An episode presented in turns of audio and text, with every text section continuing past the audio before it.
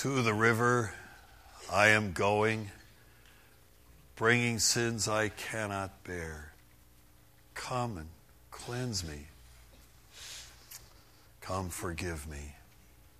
Lord, I need to meet you there.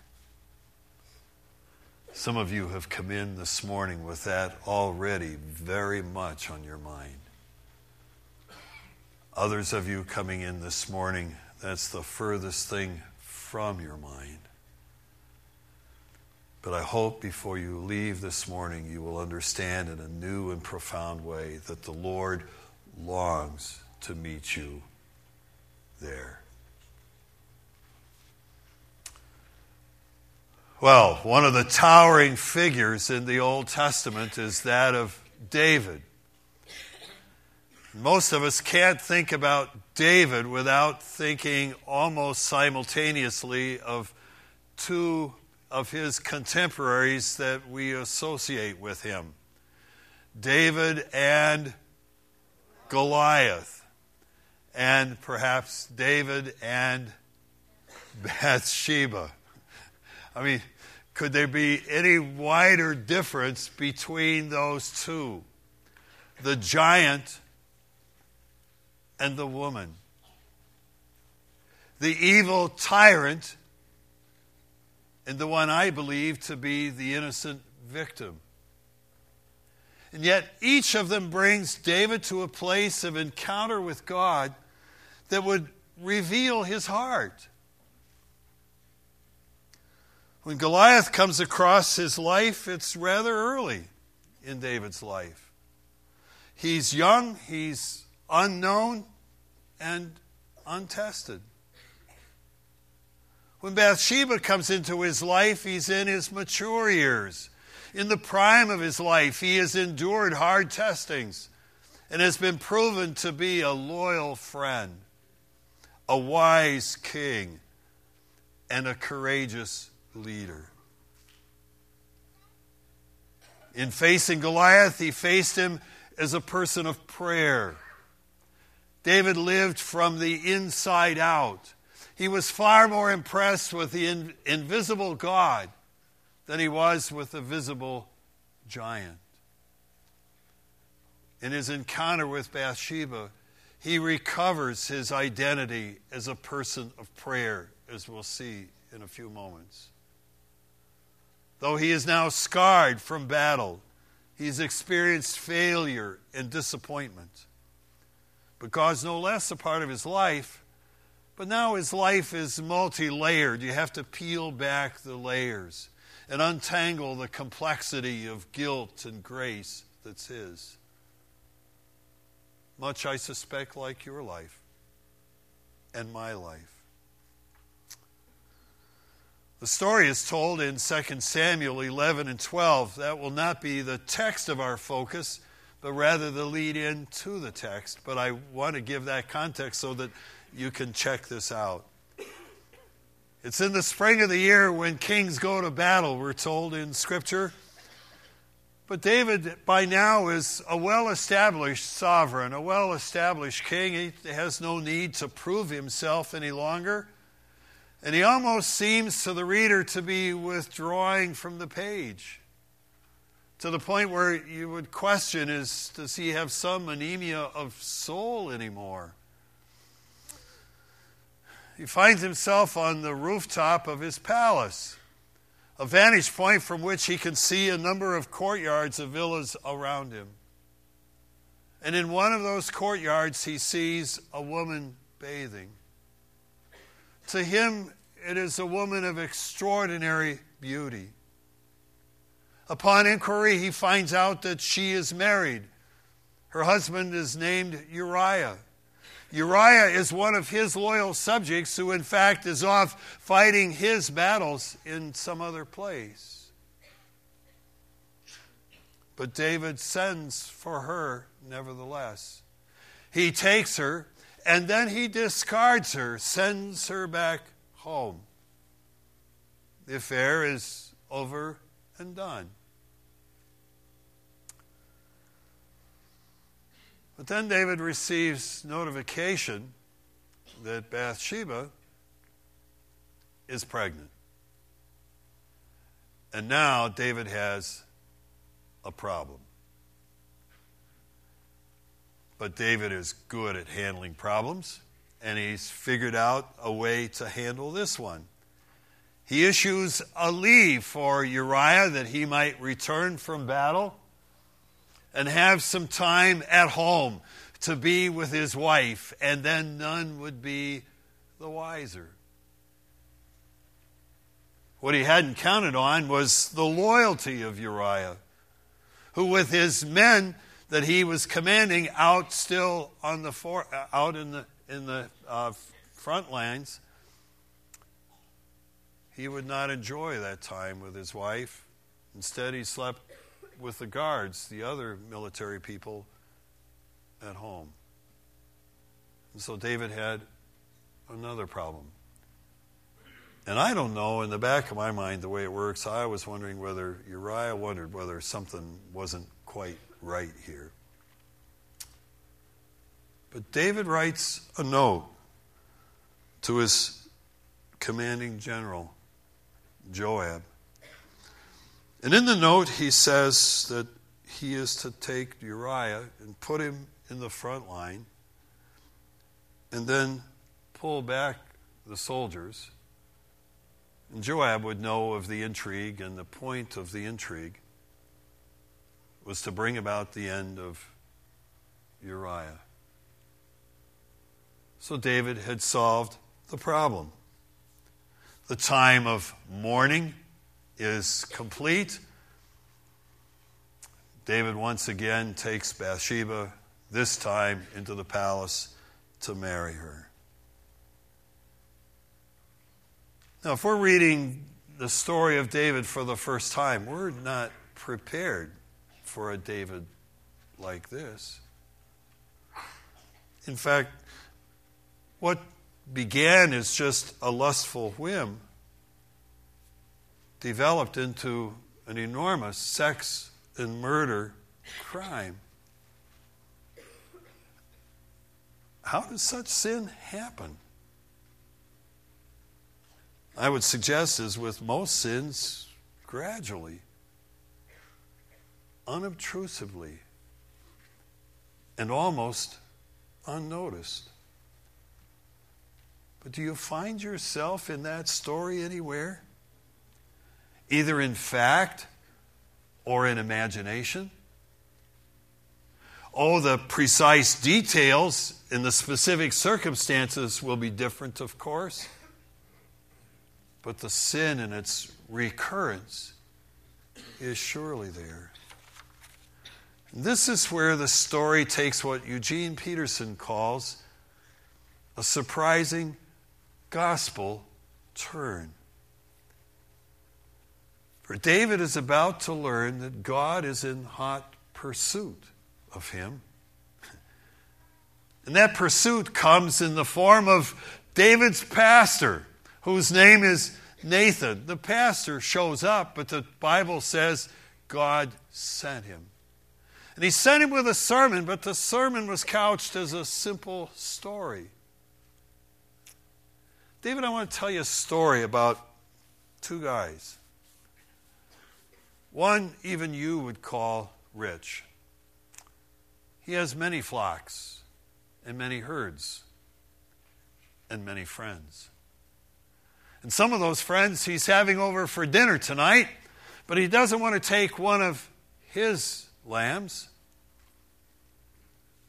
There's a poor fellow down the street on the other side that has but one lamb. In fact, it's more of a pet than a source for food. And with a callousness, the rich guy takes the lamb from this one and offers it up to his friends for dinner. God knows the heart of David.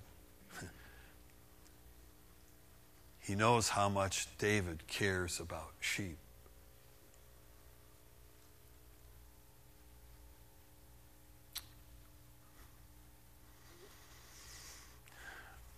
And David is drawn into the story. And he is drawn in and angered with every word that he hears. And he rises up. A man like that deserves to die.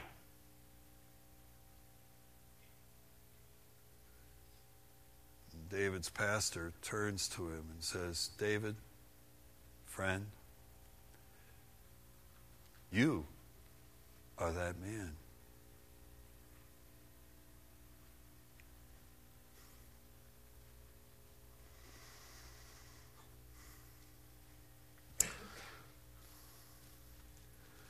Something about the gospel that becomes intensely personal. You are the man. You are the woman. I am the man. The Gospel is never really about someone else. It's about you. It's about me.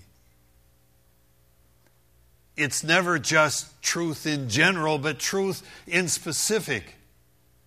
It's never simply about ideas and culture and conditions, but it's always about actual persons and actual pain and actual trouble and actual sin. It's about you. It's about me. Who you are and what you've done, who I am and what I've done. You see, it's so easy, isn't it? And it's common to lose this focus. To let the gospel be just about general pronouncements and to get us in religious indignation at the sins of others. Like the dear lady who met the pastor at the door of the church and said, Wonderful sermon this morning, Pastor.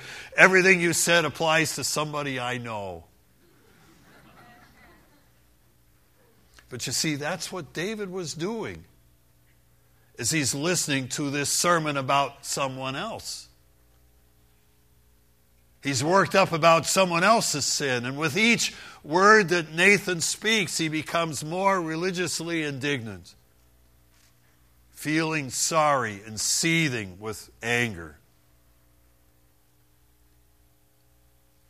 But pitying and judging, we can indulge endlessly and it not make a particle of difference. God uses Nathan's simple story to get around, uh, uh, around David's defenses. David realizes that he is the one in the gospel bead. he is the one in the gospel focus. And addressed personally, he is broken. And he answers personally I have sinned against the Lord.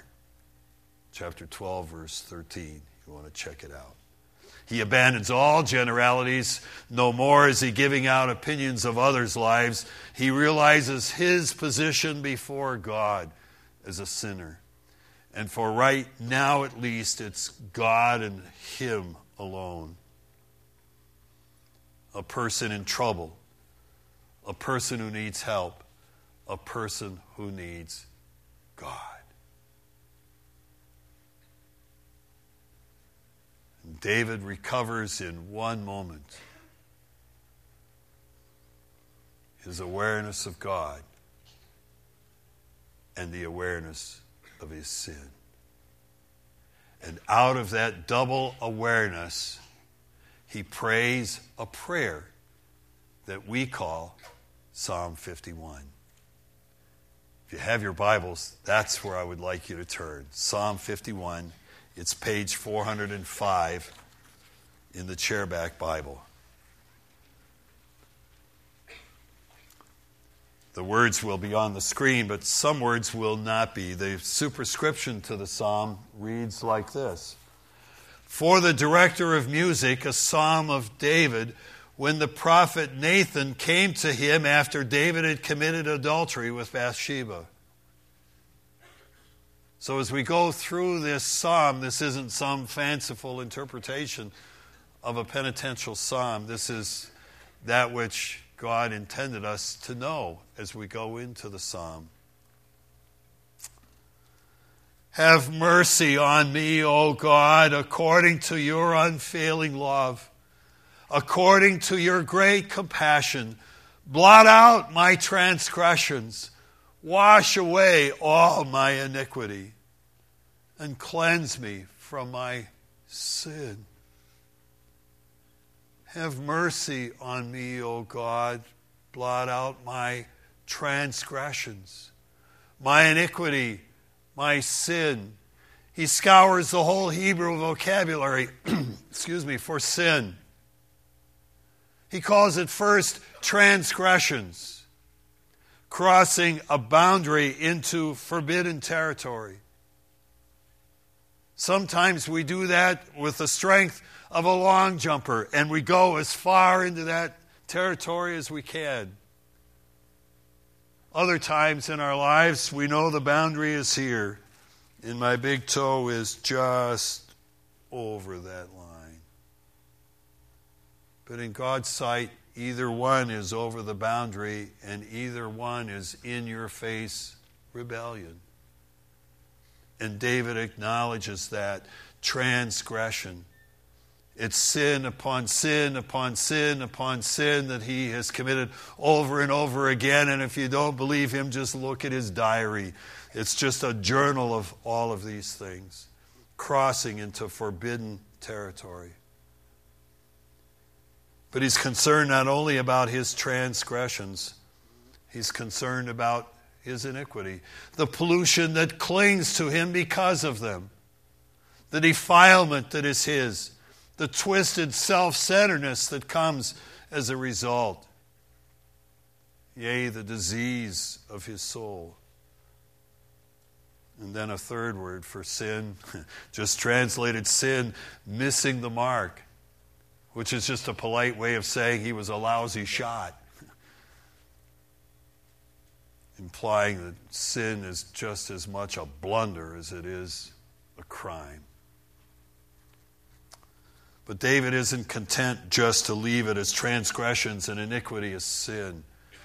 He owns it all personally. It's my transgression, my iniquity, my sin. And see, that's hard for us to do. Because I want to say, but that's not really me. That was just the stage I was going through. If you knew the kids I had to raise, or if you knew the parents I have to live with, or if you knew my husband, or if you knew my wife, or if you knew my job, or you knew my boss, or on infinitum, David cries out, blot out my transgressions, my iniquities. He knows there are bats flying around on the dark side of him and of my sin. And then he scours also the vocabulary for ways to express what he wants God to do. Blot out my transgressions. And we read that and we don't catch the impact of it. If you were to read the Bible from Genesis on through, you would find out this is the first time that the word blot out is used of somebody uh, or of something other than people. It's always God blotting out this or you blot out these people. And David is saying now, for the first time in the Bible, God, please don't blot me out, blot out my transgressions. Now, we don't use blotters today in the way in which we did in previous days of pen and ink and the blotter. Those of us that still write with pencil use an eraser, perhaps but probably we most commonly identify with the delete key on the computer. But this is really an accountant's term, and he's asking the Lord not to consolidate his debt or to help him manage his debt. He's asking the Lord to blot it out, to eliminate it. It's a huge request of God. Blot out my transgressions. Wash away all my iniquity. In Hebrew, the word for wash is closely related to the word for trample or to beat, and it has the idea of the old washing machine with the agitator in it or the, the, the washboard. Do whatever you have to do, Lord, to cleanse me from that pollution within. And then cleanse me from my sin. This was a technical word when a person was uh, was diseased with what was considered then to be a contagious disease, the priest would come with a hyssop plant and sprinkle, in that particular case, water, but sometimes uh, for other things, blood on an object or on the person, and then pronounce that they are clean. Pronounce me clean from my sin rather audacious claims for David to make to God. On what basis would he ask for something like that? Back in verse 1 Have mercy on me, O God, according to your unfailing love, your covenant goodness and faithfulness, your hesed, your loyal love, according to your great compassion I grew up being the age that I am with the King James, according to the multitude of your tender mercies. I've got lots of sin, Lord. I'm so grateful you have a multitude of tender mercies.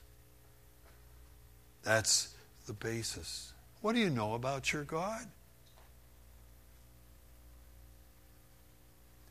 Most important thing you can know about God if you are a repentant sinner is that God is gracious, compassionate, and of abundant mercy. And the God you have so deeply offended loves you intensely. And with those cries on his lips, he pours out his confession, beginning in verse 3. For I know my transgressions. Before Nathan, I knew about them, but now I really know them. And my sin is always before me. You know that when you have some particular unconfessed sin in your life, it's always before you. It's before you when you wake up in the morning. It's before you when you go to bed at night. It's always there as an accusing presence. The message paraphrase says, My sins are staring me down. Powerful image because of that. Against you, you only have I sinned and done what is evil in your sight, so that you are proved right in your verdict when you speak and justified when you pass judgment, whatever that judgment would be.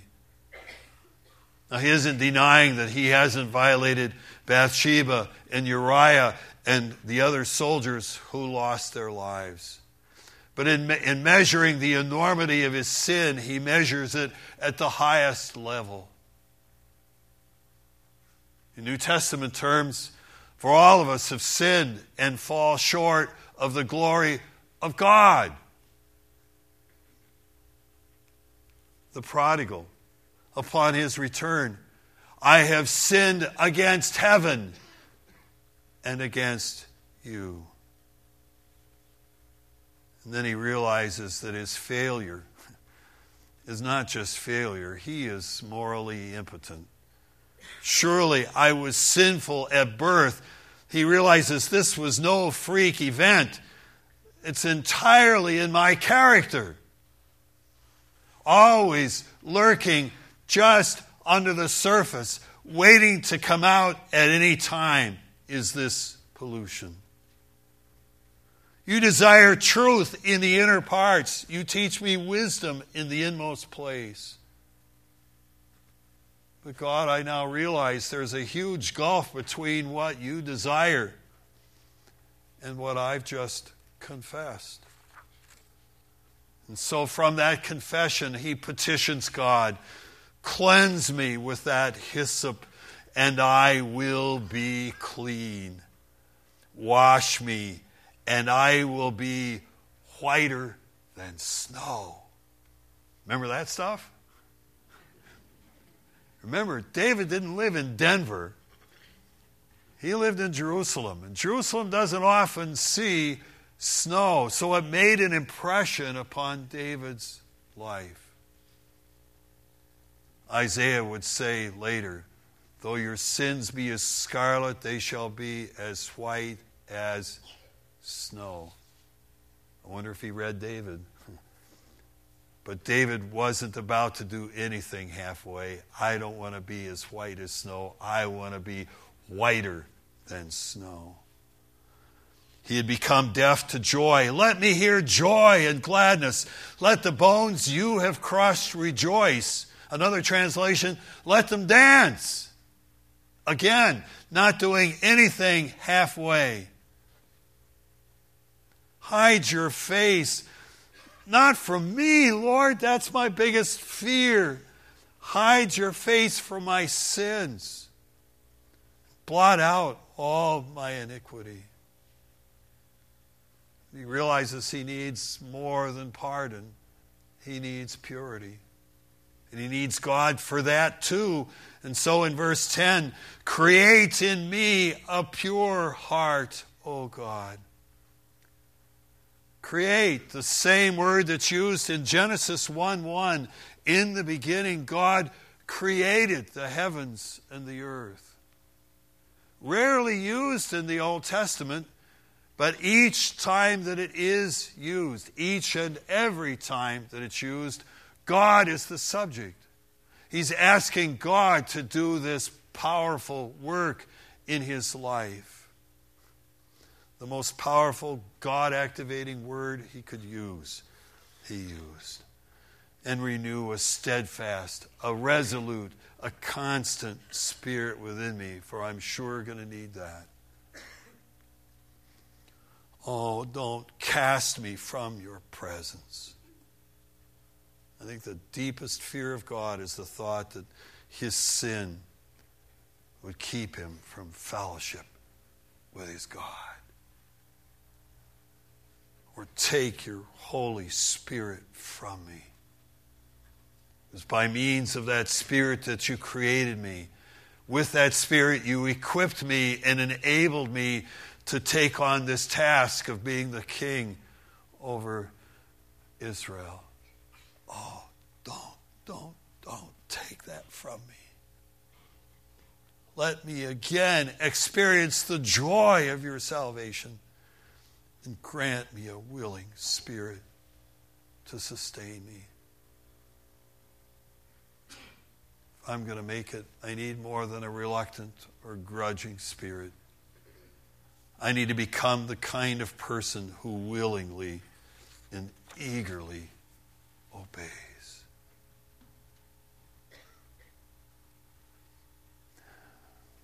And with that in mind, he makes some promises to God. We've got to be careful here because it isn't, God, if you do this for me, then I'll do this for you, and then we'll be even.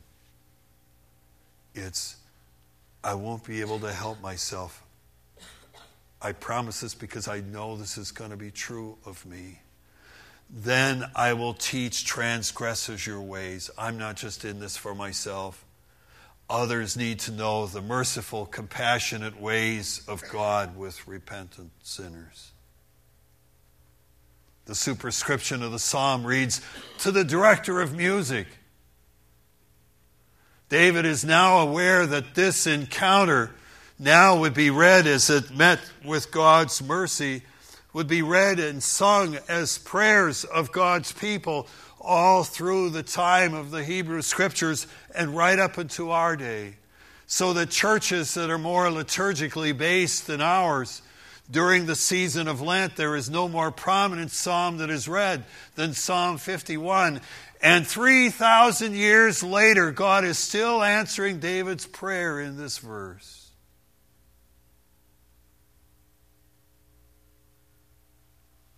Sinners will turn back to you. Save me from blood guilt, O God, the God who saves me, and my tongue will sing of your righteousness. O Lord, open the lips that my conscience has shamed into silence, and my mouth will declare your praise. It will declare your praise to you and will declare your praise to others, that others may know of your mercy. I want to live not only to your praise, I want to live to your pleasure. You don't delight in sacrifice, or I would bring it. You don't take pleasure in burnt offerings for burnt offerings' sake. There's no place before God for hypocritical worship. The sacrifices of God, the sacrifice you desire, and the sacrifice that I offer are a broken spirit, a broken and a contrite heart. And then in the understatement of the psalm, oh God, you will not despise. And Isaiah later will pick up the theme this is the one, God speaking, this is the one I esteem. He or she who is humble and contrite in spirit and trembles at my word. The psalm concludes In your good pleasure, make Zion prosper, build up the walls of Jerusalem, then there will be righteous sacrifices, whole burnt offerings to delight you then bulls will be offered on your altar. How do we take this psalm and bring it home in application to our situation? When I pondered the title for this message, others looked at me rather strangely when I suggested the title Clean. Perhaps following that theme, come clean, be made clean and stay clean. We come clean when we own our sin, primarily in this context, before God. When we own it as sin before Him. And then when we recognize our absolute need of mercy to recognize that there is absolutely nothing that I could ever do had I a thousand lifetimes to atone for my own sin. No number of attendant or no attendance at numbers of worship services or service within that church building or doing any other kinds of righteous activities. I must recognize my absolute need of mercy. But recognizing the need and doing something about it are two different things. And so I cast myself upon God's abundant mercy. I acknowledge I have no leg to stand on other than His revealed character. Come clean, be made clean. Ask for His forgiveness and ask for purity. As we'll see in a moment, the basis for this asking is that the price, the awful price of the forgiveness, has been paid. But now, following David, we ask earnestly, and we ask confidently, and we ask frequently, but we must ask. We must ask and then stay clean. Living to bring God praise. Lord, if you open my lips, this is what I'm going to do with them. And do that. Tell others of the gracious mercy of God to repentant sinners like yourself. Live for his praise. Live for his pleasure. To offer again and again a broken and contrite heart. Sweetly broken, holy, his. And then, third, to promote God's cause. Those last couple of verses that I slipped over. The walls of Jerusalem or the walls of the temple, we are in this day the temple of the Holy Spirit. God's passion is for his people and those who by God's grace will become his people. And so, caring about their needs and about their nurture, the things that he cares about. One of the best ways I know to stay clean is to be about the things that break the heart, God. Lord, have mercy on me. We'll sing that as we pray, prepare for the Lord's table.